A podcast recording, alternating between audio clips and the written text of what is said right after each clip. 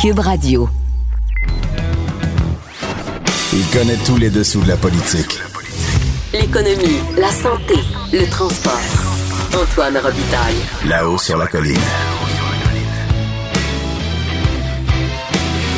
Cube Radio. Bon vendredi quand même. Aujourd'hui, à la haut sur la colline en quarantaine, Hélène Dano, médecin, euh, ancienne députée de la CAC de 2012 à 2014, elle estime que l'appel aux médecins spécialistes euh, de la part de François Legault est bien, mais qu'il ne faut pas que ça engendre trop de retard dans les autres opérations médicales de ces mêmes médecins. Ensuite, avec l'historien Dave Noël, on boucle notre série Les microbes font l'histoire. C'est notre cinquième conversation à ce sujet. On discute de quelques aspects moins connus et discuter de la grippe espagnole au Québec il y a une centaine d'années. Mais d'abord, d'abord, c'est vendredi, jour de dialogue des barbus. Allons rejoindre Thomas Mulcair qui est au bout du fil. Là-haut sur la colline. La politique autrement dit. Cube Radio. Eh, bonjour, Thomas Mulcair. Bonjour Antoine, ça va bien? Ben oui, ben oui, toujours content de faire ce dialogue des barbus. Commençons euh, d'abord par la nécessaire reprise des travaux parlementaires à Québec et Ottawa. Là, on sent que ça presse. Oui, et c'était intéressant parce que les partis d'opposition avaient une position commune, claire à Québec, qu'il fallait retourner.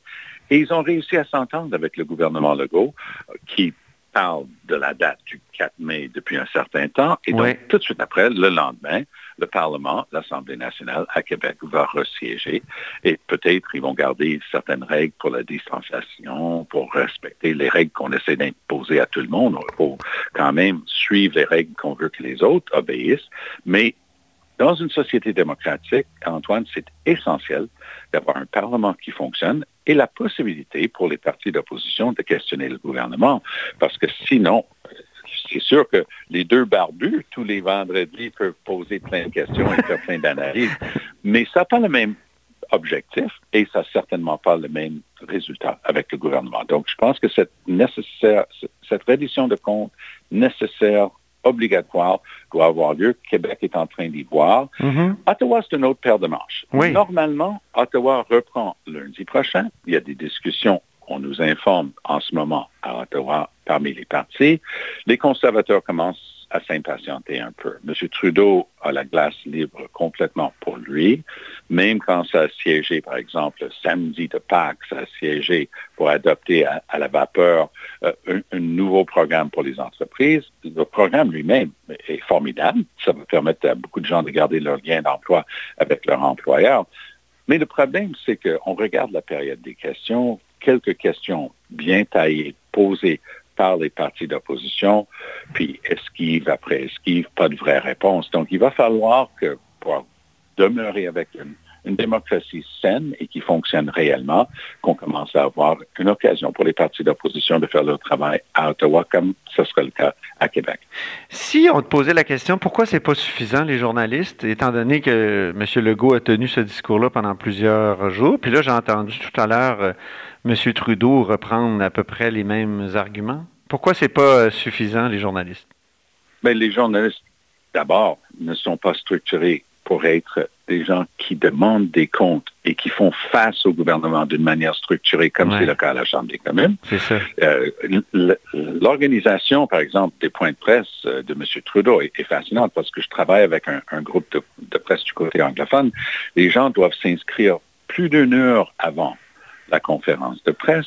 Il faut lever sa main électroniquement. Il n'y a pas grande surprise. Puis on voit de la manière que c'est orchestré, le choix des questions et les intervenants. Euh, il y a M. Trudeau n'est pas mis à mal dans, dans ses questions et réponses. Eh, mais je t'écoute, c'est le, le fantasme de Dimitri Soudas, l'ancien porte-parole de Stephen Oui. Harper, ce qui se passe Et, actuellement. et mon, et, mon, et mon collègue à la joute. Oui, oui, oui, c'est ça. Mais c'est exactement ce qu'il essayait d'organiser difficilement avec des, grèves carrément de, de- de reporters. Et là, c'est exactement ce qui se passe, non? T- regardez, là, à la période des questions, l'opposition a 35 secondes pour poser sa question, le gouvernement a 35 secondes pour répondre. J'écoutais le point de presse plus tôt aujourd'hui, vendredi, de la part de M. Trudeau. Sa première réponse a duré plusieurs minutes. Il a le droit, comme je dis, il est tout seul sur la glace. Ah oui. Personne qui peut, il n'y a pas de président qui peut se lever et dire, ben, maintenant, on va donner une chance aux journalistes. On a oublié complètement la question une fois qu'il avait fini de répondre plusieurs minutes en anglais et en français. Donc ça, c'est pas de la reddition de compte, on va Non. se dire. C'est ça, c'est ça, exactement. C'est pour ça que c'est nécessaire. Puis on a hâte de, de voir nos députés de l'opposition pouvoir au moins. De faire le travail pour lequel ils sont là. Exactement, exactement. Puis euh, on a hâte de voir le, le- au Québec, l'Assemblée nationale semble inventer, vouloir inventer une sorte de, je dirais, une interpellation. Ça va ressembler à ça? Oui, et je pense que ce- ça va être nécessaire. Moi, j'ai l'impression que tout le monde va être capable de respecter les règles, comme M. Legault le dit tout le temps, six pieds, deux mètres entre les gens. On va être capable d'avoir quelque chose qui a de l'allure, mais aussi, on va commencer à avoir l'occasion de- d'avoir des réponses ou que ce soit clair qu'ils sont en Mhm. train de refuser de répondre. Maintenant, Justin Trudeau qui est allé euh, à son chalet en fin de semaine dernière, on ne sait pas trop si c'est chalet ou résidence principale. Euh, Ben, certains ont dit que c'est mesquin de, de souligner ce déplacement-là, de dire que ça contrevient aux règles. D'autres disent que c'est un cas clair de faites ce que je dis, mais pas ce que je fais. Ton impression, Oui, toi, euh, Thomas? Mettez-vous dans la peau de, du policier ou de la policière sur la ligne de front Ouais. entre, admettons, Ottawa et Gatineau ou encore entre Hawkesbury et Gr- Grenville-Lachute. Pensez à ça pour une seconde. Mhm. Cette personne-là doit appliquer un décret ministériel du gouvernement du Québec, le décret 2020-013, qui stipule que pour des raisons de santé publique et de protection du public, on doit rester chez nous. Donc, les gens qui habitent Ottawa n'a- n'avaient plus le droit d'aller à des endroits comme Wakefield en Outaouais, Mhm. qui est un, un- un beau village de village, de- pour les, les gens qui viennent en été et ainsi de suite. Et là, ils disaient, mais ils viennent dans nos épiceries, ils passent la journée à Ottawa, il y a du COVID à Ottawa, nous, on est bien. Et là, le gouvernement du Québec a dit, OK, on, stop. Vous restez dans votre résidence principale, puis vous n'avez plus le droit de venir dans des régions. Donc, M. Trudeau a fait fi de cette loi. Puis, c'est pas une question de directive, de consigne, c'est une un, un décret qui a force de loi qui est appliqué par la police. C'est ça. Donc, on apprend qui est allé. Donc, là, les excuses ont commencé, comme vous avez dit si bien. Ben, peut-être, ça pourrait peut-être maintenant être considéré sa résidence principale. Non, ça- la résidence principale du premier ministre du Canada est à Ottawa, le capital du Canada, pas au Québec. Ça, c'est une résidence secondaire. C'est écrit comme tel dans les documents de la Commission nationale. C'est la résidence secondaire, la résidence villégiature du, du premier ministre du Canada à- au lac Mousseau en, en français, puis qui Mhm. porte le nom de Harrington Lake en, en anglais. Ah bon? Il y a, y a un nom différent en anglais et en français? Oui, il y avait deux, deux vieilles familles qui étaient là, puis les francophones l'appelaient du nom de la famille Mousseau, qui avait une, une des premières maisons, et les anglophones l'ont toujours appelé d'après la famille Harrington. Ah, ça, c'est un classique canadien, ça. oui, oui, tout à fait, tout à fait. Mais euh, plus sérieusement, euh, pensez donc à, à cette personne qui est chargée d'appliquer la loi. Vous imaginez, il arrête le, le gars dans son Ford F-150 en train de traverser le pont à Hawkesbury, puis il dit, vous n'avez pas le droit, c'est contre la loi, je vais vous mettre à l'amende. Et la réponse va être, ben, regardez, euh, Tr- Trudeau n'a pas besoin de respecter la loi. Pourquoi moi je devrais la respecter? Et c'est ça le problème de base. Ah On est dans une démocratie, même si c'est mis à mal en ce moment, la règle de base, c'est que la loi s'applique à tout le monde et tout le monde doit respecter la loi. Mhm. Et la manière que M. Trudeau a répondu, c'était vraiment cette, cette désinvolture qu'on lui reconnaît. Oh, ben, je vous avais dit que ça faisait plusieurs semaines, donc euh, je suis allé. Ben non. Mhm. Puis la question posée par une de, vos collègues journalistes à Québec, Cathy Sonic, qui a posé une longue question au premier ministre Legault et à M. Arruda, disant, mais vous, M. Legault, vous nous avez dit que vous n'avez pas pu voir votre famille, vous n'avez pas pu aller à la fête de votre garçon. Qu'est-ce que vous pensez de ce que M. Trudeau a fait? Et il y avait un pas de commentaire, mais qui en disait long, Oui. de la part de François Legault. Qui, Ah, de tout un clin d'œil, hein, aussi. Oui, François Legault qui a fait un clin d'œil à Cathy Oui, oui, oui, puis il n'était pas content. Ça se voyait qu'il n'était pas content, mais Non. il doit travailler avec le fédéral. Ils ont besoin de collaborer, donc c'était pas le moment. Mais c'était très clair qu'il connaissait le problème et il comprenait le problème. Le docteur Arruda a mis un cercle autour en disant, écoutez, il faut respecter les règles, tout le monde. Un mot sur les vieux en terminant, alors qu'on approche de vraiment Oui. du sommet, de l'apogée de, de, de, de la contamination. Euh, On est en train de vivre une tragédie. Mon an- ma, mon- ma circonscription euh, provinciale de Chamédé, on avait énormément de résidences pour, euh, pour personnes âgées. Et c'est une population que j'appréciais beaucoup. Je, je me rendais compte de tous les défis. Puis les défis en termes de services dans les CHSLD étaient fort connus et bien identifiés. Et voilà qu'on est frappé de plein fouet. Une Mhm. des choses qui manque le plus au Québec, c'est la même règle qui a été imposée maintenant il y a plus de trois semaines en Colombie-Britannique. C'était une règle qui disait on n'a pas le droit de travailler dans plus qu'un centre. Ils ah oui, c'est ça le problème. hein. Plus trop- Il y a deux jours, l'Ontario a enfin emboîté le pas, mais le Québec, on n'a toujours pas cette règle-là. En fait, c'était un peu digne d'Orwell, Mhm. parce que je lisais un sbire euh, euh, dans les nouvelles de TVA, sur le site de TVA, qui disait, ah, vous savez, euh, c'est vrai qu'on n'a pas cette règle ici, mais c'est toute la force de notre système de santé, c'est qu'on peut envoyer les gens partout. Ben non. Non. Le fait d'envoyer des gens partout, c'est que s'ils sont asymptomatiques, mais qu'ils le portent, ils vont le porter à plusieurs endroits. Puis plus il y a de cas, plus ça devient difficile de dire aux gens, ben, vous allez vous restreindre à un site parce qu'on en a de plus en plus besoin. Donc, on a créé au Québec un cercle vicieux en agissant trop tard et en fait en faisant défaut d'agir sur cette question-là. Et les CHSLD, mais surtout les résidents et résidentes des CHSLD sont en train de payer le prix. Oui. Puis là, on est obligé de faire appel aux médecins spécialistes qui sont qui sont pas formés comme des préposés aux bénéficiaires. On, a fait appel aux médecins spécialistes. On fait appel là, littéralement aux forces armées. Ben il y a oui. 120 personnes qui vont être envoyées par le fédéral. Ça, ça veut dire que l'heure est grave. Hein? L'heure est très grave. Puis on apprend des choses, là, quand même. Cette résidence à Dorval, la, la résidence Heron, où on a eu 31 morts en, en quelques semaines, ça, on- n'avait pas accès aux documents. Tout un, un passif. Déjà un rapport du coroner il y a une couple d'années. Puis là, qu'est-ce qu'on apprend sur les propriétaires de, ce- de cet endroit-là? Un, un passé lourd, euh, Oui. criminel Très trouble, là, oui. on- n'a pas le droit de travailler comme préposé ou comme concierge dans un CHSLD si on, a une coche mal taillée dans son, son passé. C'est ça, il faut montrer patte blanche, mais quand on est propriétaire, ça va, ça passe. Ouais. Mais j'ai quand même été impressionné par la transparence et, et la réponse candide euh, du premier ministre Legault qui a dit, en autant de mots, ça n'a pas de bon sens. Je, je ne comprends pas comment ça a pu être le cas. C'est évident que c'était pas pendant que lui était premier ministre. Et il dit, on va faire une enquête là-dessus, puis il a déjà lancé une enquête policière là-dedans. Ah oui, c'est c'est vraiment. Ça s'est fait très, très rapidement, puis on a bien hâte de voir le résultat de toutes ces enquêtes. Eh bien, on va sûrement s'en reparler d'ailleurs, euh, cher. Thomas. Avec plaisir. Ben oui, toujours avec plaisir. Merci beaucoup, Thomas. C'était notre dialogue des barbus du vendredi. Vous êtes à l'écoute de là-haut sur la colline. Là-haut sur la colline. Une entrée privilégiée dans le Parlement. Cube Radio. Au bout du fil, il y a Hélène Dano, médecin, ancienne députée caquiste de Grou. Bonjour. Bonjour. Bonjour. Alors, d'abord, euh, j'aimerais savoir, qu'est-ce que vous avez pensé de l'appel de François Legault aux médecins spécialistes? Est-ce que c'est une bonne idée là, de- de- d'envoyer ces, ces gens qui ont des compétences très grandes en, en chirurgie, en, je sais pas, dans radiologie, tout ça, euh, faire du travail de, de, de, de préposé aux bénéficiaires?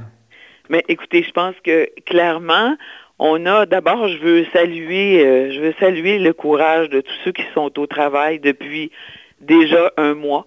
Depuis dé- déjà un mois qu'on a euh, modifié nos pratiques, Ben oui. tant tous les soignants, tous les gens de- du réseau de la santé, et- ils font un excellent travail. Là. Et euh, c'est pas évident de sortir de notre zone de, con- de, de confort. Puis quand même, je pense qu'on doit aussi euh, saluer le fait qu'on n'a pas vécu une crise comme l'Italie l'a vécu. C'est-à-dire qu'on a réussi à préserver nos hôpitaux. On a réussi, il n'y a pas eu de zone d'éclosion. C'est sûr qu'on a vu là, que depuis quelques jours, au niveau des CHSLD, certains CHSLD, quand même, il faut le dire, pas tous les CHSLD, il y en a, y en a plusieurs où ça fonctionne quand même relativement bien. Mais on sait que la clientèle des CHSLD, c'est la clientèle visée par le coronavirus. Ben oui, c'est ça. des, c'est des gens âgés, c'est des gens qui sont vulnérables. Alors, on a vu qu'évidemment, ces gens-là ont été touchés de front. Et là, le réseau, il est, à partir du moment où certains employés ont été malades, ont dû être retirés, là, on a senti que le réseau était essoufflé à cet égard-là. Mhm. Je pense que... Donc, c'était une bonne idée de, de dire aux médecins spécialistes, euh, allez donc euh, prêter main forte là, aux, aux employés de la santé dans, dans Ben, les moi, je pense qu'en temps de CHSLD. crise, là, on fait tout ce qu'on peut, le mieux qu'on peut. Puis c'est sûr qu'il y aura un débriefing par la suite à faire. On aura à revoir est-ce que c'était la bonne façon, puis tout ça. La seule chose, moi, je pense que un, de un, il faut s'assurer d'avoir les soins pour les personnes âgées. Ça, c'est, il faut, il faut être présent. Mais en temps de crise aussi, il faut s'assurer d'avoir les bonnes personnes aux bons endroits. Oui, c'est ça. Et là, c'est ça qu'on a vu, là, peut-être que, bon, moi j'ai une certaine crainte de, voir qu'on n'a peut-être pas été capable d'aller chercher là, sur jecontribue.com. Je pense qu'il y a encore des gens, des infirmières qui étaient à la retraite, qui sont encore disponibles. Est-ce qu'on a été capable vraiment de passer à travers les 40 000 noms qui étaient prêts à y aller avant d'implorer les spécialistes? Parce que moi, il y a une crainte que j'ai depuis le début dans cette histoire-là c'est pas de voir les spécialistes. Tu les spécialistes, là, ils vont s'adapter comme les médecins. Tous les matins, on regarde nos courriels, puis on regarde ce, ce que nos fédérations nous disent de faire, comment s'adapter dans nos cliniques, les, les zones froides, zones chaudes. On répond présent. Tous les médecins répondent présent. La seule chose, par contre, ce qu'on veut pas, c'est on veut pas contaminer nos hôpitaux. C'est-à-dire que quand on envoie des spécialistes, faut penser qu'après, ils, dev- ils devront retourner dans le réseau. Oui. Et on veut pas vivre ce qu'on a vécu dans les CHSLD. Mais justement, comment ça Quand marche? On a, Mettons, on a euh, en masse. Mettons Diane Franqueur, là, qui, qui s'en va travailler dans un CHSLD pour euh, prêter main forte, puis ensuite, c'est quand même une, euh, voyons, une obstétrici- ob- obstétricienne. Obstétricienne, Oui, voyons, oui, excusez. Mais euh, donc, elle doit aller faire des accouchements après. Est-ce que, que- voilà. là, Là, il faut qu'il y ait comme un quoi, un 7 jours ou un 14 jours de, euh, de, de lime entre les deux? Est-ce qu'on n'est pas en train de, de de les mettre? Ouais, Ben, ouais. Oui, parce qu'il faut éviter à tout prix d'avoir de- d'avoir des foyers d'éclosion dans les hôpitaux. Ce qu'on a préservé, on n'a pas eu à vivre là de choisir entre un patient ou l'autre comme on, euh, on a vu en Italie. Alors ça, je pense que il faut vraiment que ça soit planifié correctement. Puis l'autre crainte que j'ai aussi, c'est que il faut pas faire rentrer non plus trop de monde différent dans les CHSLD pour encore une fois, on sait qu'il y a des porteurs asymptomatiques. Ça a été une des pro- un des problèmes qui a fait qu'on a contaminé ces gens-là. Alors, on doit dans chacun des CHSLD avoir quelqu'un qui gère les entrées et sorties de ceux qui viennent, Mhm. mais les sorties aussi, parce que les sorties, vous allez aller où après possiblement avoir été co- contaminé? On espère que non, parce que les gens vont quand même être bien euh, protégés avec les masques, les blouses, les gants, mais en même temps, ils courent un risque d'être contaminés et là, on ne veut pas les amener dans un milieu qui est en zone froide, qui est protégé actuellement. Alors, c'est là toute la problématique qu'on a. Et c'est pour ça que moi, j'aurais privilégié d'abord d'aller chercher tous ceux qui sont inscrits sur Je contribue puis qui ne retournent pas dans un milieu hospitalier par la suite. Oui. Mais si, une fois qu'on a épuisé ça, il y a même aussi des infirmières dans certains milieux. Nous, on a dans nos GMF actuellement, on a des infirmières qui pourraient aller prêter main forte, dont on pourrait euh, se, se répartir le travail, qui font un travail exceptionnel, mais bon, en temps de crise, les médecins pourraient se répartir ce travail-là et les laisser aller prêter main forte au CHSLD, quitte à ce qu'ils prennent deux semaines d'isolement avant de revenir dans nos GMF qui ne sont pas contaminés. Là. On a réussi à maintenir le cap depuis un mois. Alors, c'est toute cette complexité-là. Et je comprends que l'équipe de François Legault, qui fait un travail exceptionnel depuis le début, faut le dire, qui ont réussi à préserver les hôpitaux, mais il ne faut pas refaire le chemin inverse. Et là, et là, à ce moment-là, ça pourrait être beaucoup plus problématique. C'est ça, il y a comme un risque de, de, de, de perdre les, tous les gains qu'on a eus à Ben, l'hôpital, toute la protection qu'on a réussi à, à faire pour, pour les hôpitaux, c'est ça? Exactement. C'est ce qu'il Mhm. faut pas. Puis je pense que le message a été entendu de la part de euh, François Legault et son équipe. Là, hier, on a entendu que bon, les, les spécialistes, on va euh, valider avant de les envoyer parce que c'est ça dans le fond. Mhm. Avant, avant de prendre un spécialiste, parce qu'à un certain moment, il va falloir reprendre la machine. Là. Ça fait un mois que la machine fonctionne pas pour les gens, les gens qui sont non COVID, mais qui ont des cancers, qui ont des urgences, doivent continuer d'être soignés, d'être bien soignés dans un milieu sécuritaire. Mm-hmm. Alors là, je pense que hier, ce que j'ai compris, c'est que le message est bien entendu au niveau de l'équipe de François Legault, mais il faut que ça redescende sur le terrain et qu'on ne cède pas à la panique pour prendre tout le monde sans faire, sans s'assurer que ces gens-là vont être bien protégés à l'entrée, mais aussi à la sortie. Vous, vous avez été en politique deux ans en, tout, euh, donc euh, euh, oui, plus à l'Assemblée nationale. vous avez été mairesse de, Rosemère, avant, mais à l'Assemblée nationale, vous avez été élu en 2012, vous êtes parti en 2014. Donc François Legault, ça a été votre chef, vous avez été proche de lui, vous étiez porte-parole en matière de santé. Vous seriez peut-être ministre de la Santé aujourd'hui si vous aviez continué. Ah, mais j'ai fait le choix de ma pratique médicale. Ben oui, je sais. mon implication, parce que... Êtes-vous capable de vous imaginer dans ce poste-là aujourd'hui, en pleine crise? Ben, moi, je trouve que Daniel McCann fait un excellent travail. Moi, ça me fait plaisir d'aider, de, supporter ça. J'ai aucun problème là-dessus. Mais j'étais pas capable d'abandonner mes patients. Puis là, j'en étais rendu après un an et demi. J'ai vu que je pouvais plus faire les deux, et politique et pratique médicale, surtout pas à Québec. J'ai pu le faire pendant dix ans au municipal, mais là, ça devenait trop compliqué et trop épuisant et j'étais pas capable de laisser aller mes patients. Ça. Donc, fait 33 ans que je suis avec eux autres, puis ça fait 33 ans que j'en prends soin, puis je suis pas capable de les laisser aller.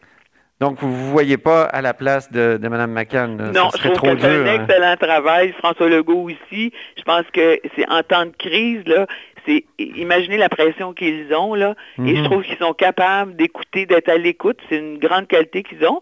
D'ailleurs, les Québécois, je pense qu'ils l'apprécient, sont capables d'écouter puis de, de, évidemment de reculer par certains, à certains moments quand ils sentent que oups, peut-être qu'on a, il y, a, eu une erreur. Mais je pense pas qu'on peut leur prêter de mauvaises intentions depuis le début de la crise. Mhm. Et euh, je les salue parce qu'ils font un travail incroyable. Il y a eu une époque où les médecins au Québec étaient vraiment sur un piédestal. Euh, et on dit que c'était après le bon Dieu, là, il y avait les médecins, mais on sent vraiment qu'ils sont tombés de leur piédestal. Je regardais tout ce qui a été écrit justement après l'appel de François Legault. Euh, peut-être que M. Legault même a profité de la, désaffection, disons, à l'égard des médecins. Vous le sentez-vous, cet aspect-là, très critique à l'égard des médecins dans les sociétés québécoises, des gens cupides sont toujours prêts à, qui veulent toujours une autre prime. Euh, puis euh, je vois aussi tous les commentaires sur Diane Francaire. Le, sentez-vous? Qu'est-ce que vous pensez de, de, ce changement-là dans, l'appréciation de la profession euh, médicale? Ben, moi, je sens que mes collègues sont toujours autant investis qu'au début. malgré ce qui peut s'écrire, vous savez, nous, on est nourris de nos patients à chaque, à chaque jour. Puis cette espèce de, bon, on a appelé ça du docteur bashing, là, qui a commencé beaucoup sous, euh, sous l'égide de docteur Barrette et de la réforme, oui. où là, on a eu des, des euh, vraiment des commentaires négatifs, mais on l'a jamais senti auprès de nos patients. Les, nos patients nous voient, là, nous voient au quotidien, puis c'est à eux qu'on pense quand on se lève le matin. Euh, le jour où on a déclaré la pandémie, tout le monde s'est levé le matin et a dit bon, comment est-ce qu'on va faire pour continuer à, à bien les servir, à bien les soigner, puis de faire du mieux qu'on peut? Et, je pense que ça, c'est sûr que euh, au début, quand on nous a appelés les anges gardiens, on fait partie d'une équipe soignante. On ne travaille pas seul, on travaille en équipe, on fait partie des équipes. Euh, je pense que au-delà de ce qui peut se dire au niveau des médias, je pense que nous, avec nos patients, on a ce réconfort-là à chaque jour. Fait puis je vous dirais que la majorité des médecins n'ont pas le temps vraiment de regarder les, nouvelles. Alors c'est vraiment on se bat pour nos patients pour essayer de trouver des mais Est-ce qu'il y a des patients qui... Le réseau est essoufflé. Ben mais ce qui, nous fait plus mal, c'est que le, réseau est essoufflé depuis des années. Alors, depuis des années, nous, on se bat pour essayer de faire passer nos patients prioritaires avant les autres. Et c'est ça à mon avis, qui nous mine le plus. Mm-hmm. C'est d'avoir un réseau qui est essoufflé, qui, fonctionne moins bien, qui fonctionne à moitié. Et ça, je vous dirais que c'est ça qui mine davantage les médecins que tout le reste. Mm-hmm. Vous parlez de la réforme Barrette. Euh, oui, je parle entre autres de la réforme Barrette. Mais c'est drôle parce que j'ai trouvé un article du 5 septembre 2012. Vous veniez d'être élu vous disiez Je viens de vivre un mois tellement intense. J'aurais voulu voir tous les candidats de la coalition Avenir Québec être élus. Puis là, vous dites notamment Gaétan Barrette, Dominique Anglade. Oui, mais c'est drôle comme le temps a passé. C'est fou que comme huit ans a, changé pas mal toutes les allégeances. dans Oui, ces deux cas-là. Moi, j'ai travaillé avec Gaëtan Barrette, puis je peux pas dire que c'est un, c'est un homme extrêmement intelligent. La seule chose, c'est qu'au moment où il a été ministre de la Santé, il n'a pas fait que des mauvaises choses. On va être, on va s'entendre. Ouais. Je serais malhonnête de dire ça.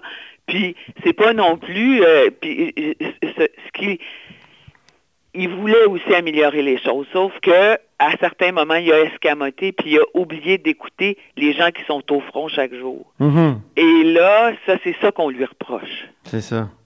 C'est pas, c'est pas le fait d'avoir voulu changer les choses puis d'avoir amélioré, de vouloir améliorer les choses. Personne ne peut y reprocher ça, mais c'est la façon dont il l'a fait. Puis, ben, c'est malheureux parce que ça laisse des traces. Mais je pense que avec le temps, puis je pense que là, on a quand même une belle démonstration de collégialité. Les, les médecins spécialistes ont répondu présent. Il y en a 2000 qui ont donné leur nom. Il faut juste s'assurer qu'on va faire ça correctement. Mais on n'est pas là pour écraser personne. On est là pour travailler ensemble dans le réseau. Moi, moi, j'ai jamais vu autant de solidarité entre Ouais. les médecins spécialistes, les médecins, les infirmières. On est tous ensemble pour se battre contre cet inconnu-là, ce, ce virus-là qu'on ne connaît pas, qui effraie la population. On doit rassurer les gens. On doit Mhm. travailler avec les politiciens aussi. Comment ça a On changé votre on pratique? essaie de contribuer du Ouais. mieux qu'on peut, tout le monde ensemble. C'est ça qu'on veut. Là. Ça a changé comment votre pratique, euh, le, le COVID-19? La Ben, COVID-19? chez nous, euh, du jour au lendemain, on a modifié toutes nos pratiques et de jour en jour, on modifie encore. C'est-à-dire qu'on réussit à régler à peu près 50% des patients au téléphone. Les autres qu'on doit faire venir, on les fait venir à la clinique, ils attendent dans leur voiture. Et quand on est prêt à les voir, on les appelle, ils viennent, on leur dit quelle salle, ils lavent leurs mains en arrivant. Si on a un contexte un peu plus infection, on fait mettre un masque, on les fait mettre dans une salle. Puis là, on les voit là, nous, on est gantés, euh, on a nos blouses, nos gants, no- notre masque. Puis ça fait un mois qu'on fonctionne comme ça, puis il n'y a personne d'infecté. On a gardé nos zones froides, zones chaudes. Mhm. Alors on a on a géré ça et on s'était on s'est aussi amélioré au niveau de la technologie. Maintenant, on peut envoyer des requêtes par courriel à nos patients, des, des fax à- à- aux pharmacies sans que les patients aient à se déplacer. Donc, on a, du jour au lendemain, on a amélioré notre efficacité, c'est certain. Là. Mhm. Des On choses reviendra pas en rester. arrière. Ben, j'espère qu'il y a des choses qui vont rester. Puis ça aussi, ça va faire partie. Je pense que n'importe quelle crise, après, on doit faire un- ce qu'on appelle un, un débriefing, là, puis dire, ben, Ouais. il y a des choses qu'on a modifiées qui devraient rester parce que on a vu que ça améliorait la, la pratique, puis ça améliorait la qualité de soins des gens, puis leur qualité de vie aussi. Mhm. Parce qu'il y, a des- il y a des gens qui sont bien contents de ne pas avoir à se déplacer pour venir chercher une requête qu'on n'a pas. On, on peut les appeler le soir, on peut les appeler n'importe quelle heure. Alors, je pense qu'il y a des choses qui devront rester. Mais ça, on n'est pas là encore. Non. Je pense que ça va être au moment, on a hâte. Là, du- Oui, oui, on a hâte en maudit. oui, on a vraiment hâte. Oui, très bien. Ben, Ça fait déjà un mois. Hein? mais c'est ça. Mais je trouve que les Québécois sont bons. Ils sont résilients et ils sont quand même. euh, moi, je les appelle à chaque jour, mes patients, puis je trouve que on est bon. On est, faut- ça fait un mois, là, on sent qu'il y a des gens qui s'essoufflent un peu. Il faut pas lâcher, mais je pense que on, on doit se féliciter actuellement Ouais. de ce qui se passe, puis qu'on a réussi finalement à garder nos hôpitaux euh, quand même qui sont pas en crise du tout là. Mais Là, on il a des il taux il d'infection quand même très élevés. On a le plus, la moitié des cas au Canada. On a, on a quand même beaucoup de morts. Comment oui, on- mais c'est comme un paradoxe, Québec euh, hein, ouais, mais la population du Québec, c'est la popu- c'est nous qui avons le plus de, de personnes âgées. faut pas oublier Ouais. ça. Et ce virus-là, malheureusement, s'attaque aux personnes âgées. Ouais. Et, et c'est ça la crainte. Et c'est ça qu'on, dans le fond, on fait tout ça au début, au- de- depuis le début pour protéger nos gens âgés, nos personnes âgées. Là, on a vu que dans la- les CHSLD, il y a eu des contaminations, mais il y a eu un élément nouveau, c'est-à-dire qu'on a appris qu'il y avait beaucoup de gens asymptomatiques, donc qui, eux, Oui. pensaient qu'ils étaient corrects, puis qui donnaient des soins, puis finalement pouvaient transmettre le, le virus. Alors, il y a des choses qu'on va apprendre de ce virus-là. C'est un ennemi inconnu, là. faut pas oublier ça. C'est une bébite Alors- sournoise. Pour, pour l'avoir eu dans mon corps, je vous le dis. Exactement, mais on est heureux de voir que vous allez bien. Oui, oui, oui, oui. Mais Très c'est bien. ça. Mais en tout cas, en fait, je pense que c'est ça aussi qui a qui a fait que là, les CHSLD, à partir du moment où la contamination et, il y a des cas dans certains, certains établissements, mais là, le danger, c'est la propagation. Mhm. Et là, on a vu, c'est ça, je pense, qui fait que, bon, nos, nos résultats de décès sont plus élevés depuis quelques jours. Là. Ben, merci Ben, beaucoup, Hélène. Dano. J'avais commencé à vous que- remercier. Mais je pense que le mot là, de la fin, ce que Oui. je disais, c'est que là, tout le monde a répondu présent pour aller aider dans les CHSLD. Il faut que ça soit bien fait, par exemple, de façon ordonnée, de façon à protéger aussi, nos, continuer de ben, préserver nos milieux hospitaliers. Exactement. je pense qu'ensemble, tout le monde ensemble, il faut se réunir, on va réussir. Là. Bon, mais sur cette note d'espoir, euh, je vous remercie beaucoup, Hélène Dano. Ben merci et bonne journée à vous, bon week-end à tout le monde. Puis ça- Merci. on va réussir. Hélène Dano est médecin, euh, ancienne députée caquiste euh, de Grou. Vous êtes à l'écoute de là-haut sur la colline. Là-haut sur la colline. Ce que les ministres n'ont pas voulu dire, Antoine va vous le dire. Cube Radio. Vous écoutez Là-haut sur la colline. C'est l'heure de parler d'histoire et Dave Noël est au bout du fil.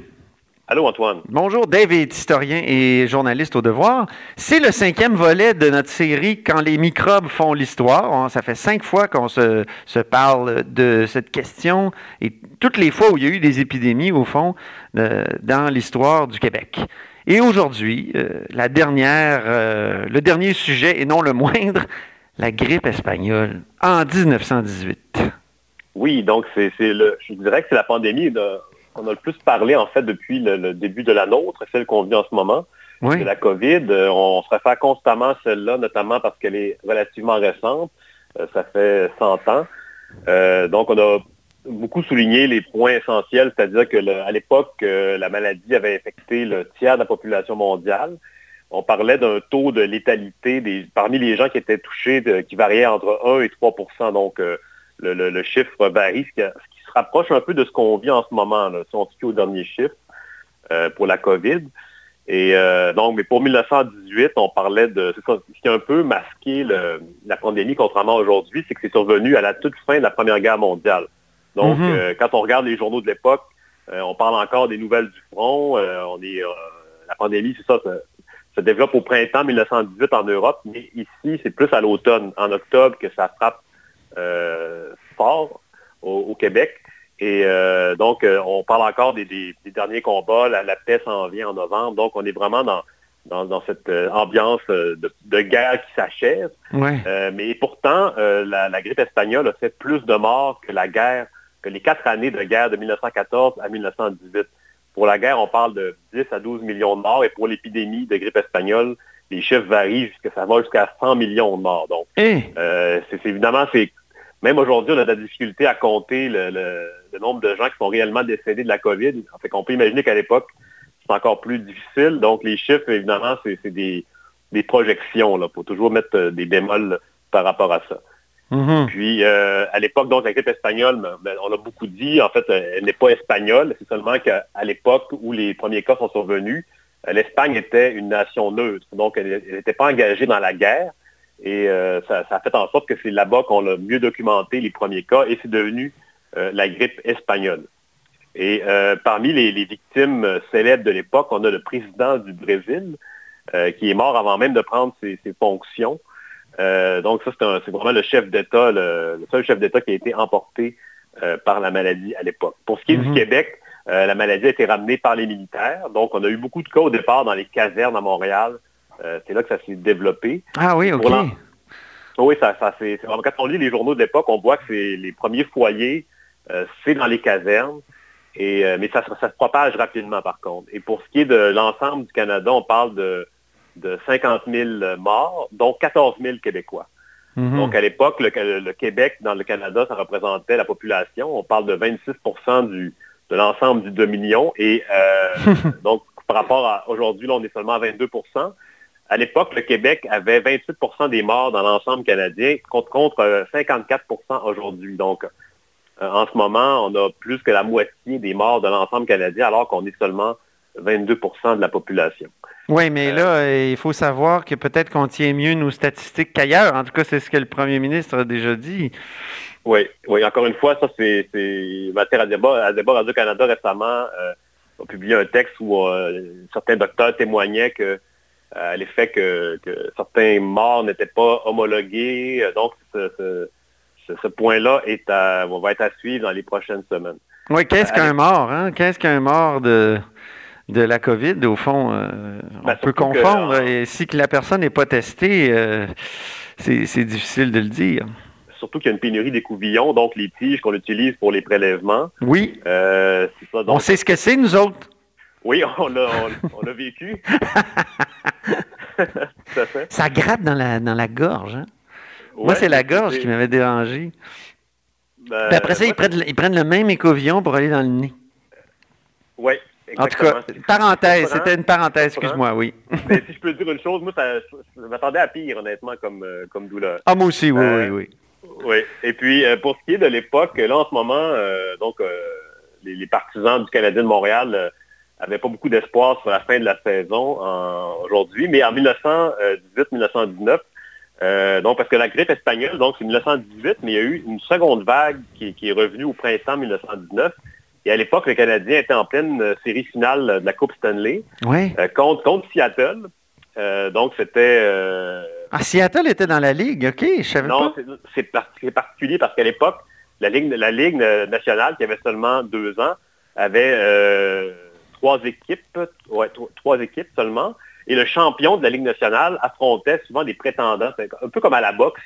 Euh, donc Seattle était dans une Ligue de l'Ouest, euh, ah, oui, comme une, aspirante, puis euh, donc le Canadien s'est retrouvé en finale, en fait, de, de, représentait sa, ligue pour la Coupe Stanley qui était, qui était qui était en fait un trophée qui était au-dessus un peu de tout à mm-hmm. l'époque. Ça, ça, les balbutiements du hockey quand même. Et donc, le, Canadien joue contre Seattle. Euh, on est à la fin de la saison du hockey. Les glaces commencent à, dégeler, donc on ne peut pas éternellement jouer comme ça. Et le, Canadien, euh, pendant la série, euh, dispute un match nul, qui fait en sorte qu'on a un dernier match qui, lui, doit être annulé en raison du nombre de malades trop élevé chez le Canadien. On mhm. parle de neuf hospitalisations ah, de, joueurs que la température va finir par monter jusqu'à 40 degrés. Euh, Celsius, euh, donc euh, de, fièvre. Et, on a même un mort, donc Joe Hall, qui va décéder, un hockeyeur de 37 ans qui avait développé une pneumonie à ce moment-là. Et donc, le Canadien n'a pas gagné, ben, on ne sait jamais, peut-être que le Canadien aurait pu perdre cet ultime match-là, mais s'il mhm. avait gagné, donc le Canadien aurait maintenant ses 25 coupes et non 24 comme, comme on est depuis 1993 dans l'attente d'un chiffre rond. et donc, dès, le, 1er avril 1919, la, glace de l'Arena de Seattle a été euh, complètement défaite pour, pour permettre le patin à roulettes.